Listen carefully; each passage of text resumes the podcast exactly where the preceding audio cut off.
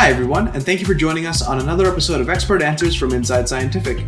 Inside Scientific is the online environment for life science webinars, virtual events, interviews, and educational content that helps you do your best work.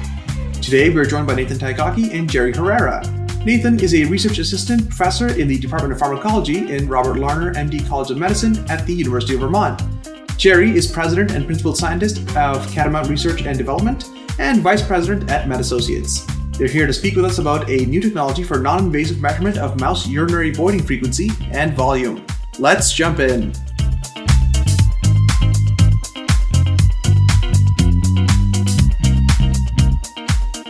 First question, Nathan, what uses do you see for this system beyond voiding behavior in genetically modified animals? For instance, and Peter Yun has maybe alluded to this, asking about being interested in looking at the conductivity of urine. But you know, can the urine be analyzed for biochemical biochemical analysis?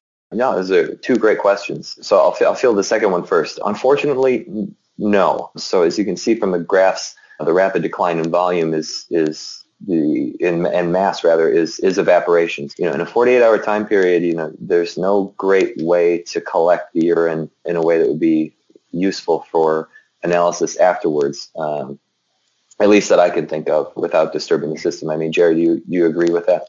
Yeah, I can. It is something that we're we're we are we do have kind of on the radar to work towards because we do think it, we have uh, to be able to do uh, further analysis on the urine itself would be of benefit for uh, you could do drug pharmacokinetics or just other biochemical analyses on the urine. So it's something we want to see if we can work out. But really, our main objective here was to have a, a way of accurately tracking the void volume. So the the collection device, if you will, is is a large, wide pan that really collects all the urine that's voided out, even when the animals are at the corner of the cage, as you saw in the filter spots where they tend to void right around the, the edges of the cage.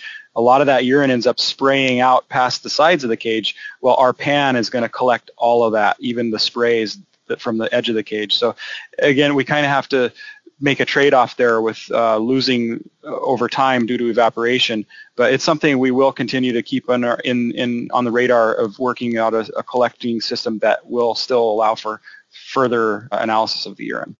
Perfect. And then to, into the second question about other uses, I've been so happy with this system that our we've, we've been seriously debating and probably will put every single animal that we're going to use for any sort of bladder experimentation in the urovoid for a day or two prior to using it, just uh, to know what their baseline voiding behavior is.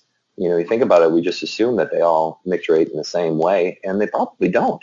And to be able to then find out for every animal, for every sort of experiment that we've done, to understand what their baseline voiding behavior was could be really useful. So uh, that's why that's why I'm looking for a lot more of these things because uh, this really would be a good tool. No, that's great feedback, guys. Uh, any additional thoughts, Jerry, on future system use, uh, or, or uh, you know, going beyond just avoiding behavior and uh, just to? Yeah, I think we're real interested to hear what our uh, the audience has to say too. And if any, if you put any comments in on the poll question about what other measures you're looking for, we're we're definitely looking at doing things like adding uh, weighing system to the food hopper and the water bottle so that you can track food and water intake over time in an automated fashion. Any other measures that people are looking for, we're interested to get feedback on so that we can continue to develop the system into a useful research tool. Perfect. Very good. Okay, another question, uh, Jerry. This one's for you. What is the smallest volume of urine that can be detected from a mouse?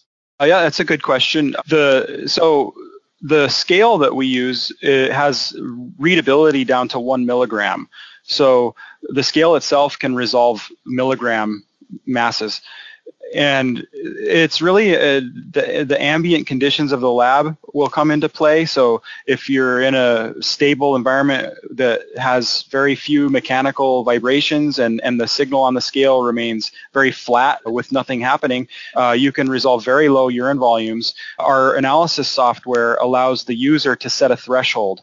And so for mice, I find that a threshold of like 15 milligrams uh, is a good threshold to discriminate voids from ambient noise. So, it, it, but that is a parameter that the user has control over. You can adjust the minimum void volume based on your your your situation. Uh, I think a, a general rule of thumb that I found useful is 15 milligrams. Okay, that's perfect. Also, kind of looking at uh, system capabilities, can you clarify can more than one animal be put in the cage at one time? And then also touch on how one might configure this type of system for high throughput data collection. Yeah, so as far as the uh, more than one animal per cage, you really wouldn't want to do that. You want to limit it to one animal per cage. That way you know that the voided urine uh, is coming from that animal uh, because you wouldn't be able to determine if the voids are coming from which animal if you had more than one in there. But for throughput purposes, as we mentioned earlier, the recording computer can can can communicate with up to 12 systems simultaneously. And the current configuration has the UroVoid system on a benchtop kind of a platform. And but we are we are working on a scalable system that will allow you to com- connect these in a modular fashion so that you could have them in a rack type of a configuration with even like casters on the bottom that will allow you to move it around the lab. You could cart it into the room for an experiment and when you're done with that cohort of animals cart it into a storage room cart it back out when it's being used. So those are some of the scaling up uh, things that we're working on to make it even more uh, suitable for high throughput. Okay that's great feedback. Thank you very much jerry Georgi Petkov has asked if the system could be used in larger guinea pigs. And we've also had some interest through the registration form questions coming in about using this system, not in a mouse, but in rats.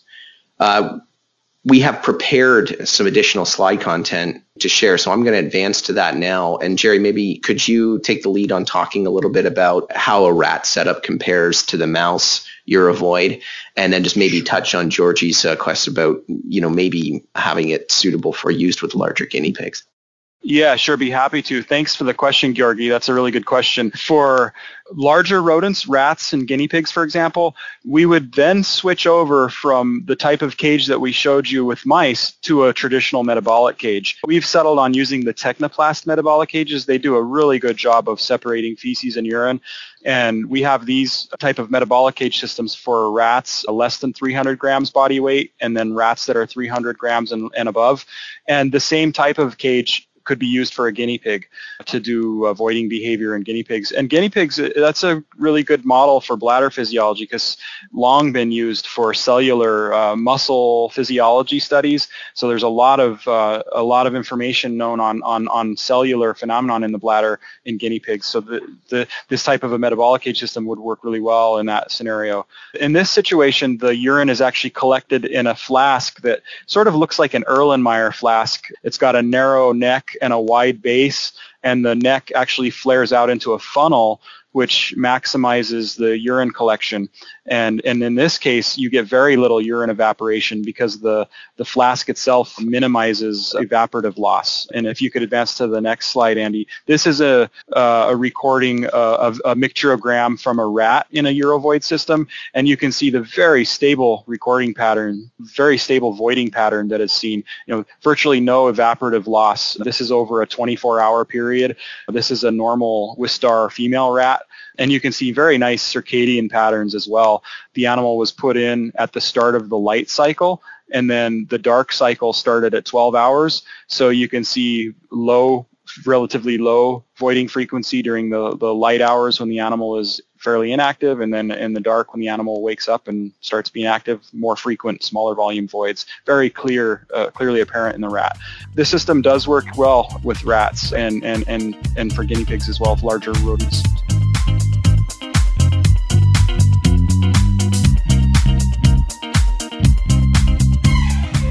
We hope you enjoyed this episode of Expert Answers and that you will tune into future episodes where researchers just like you answer questions about their work and share science. For the full webinar, please see the link in the description. Don't forget to subscribe, and we'll see you next time.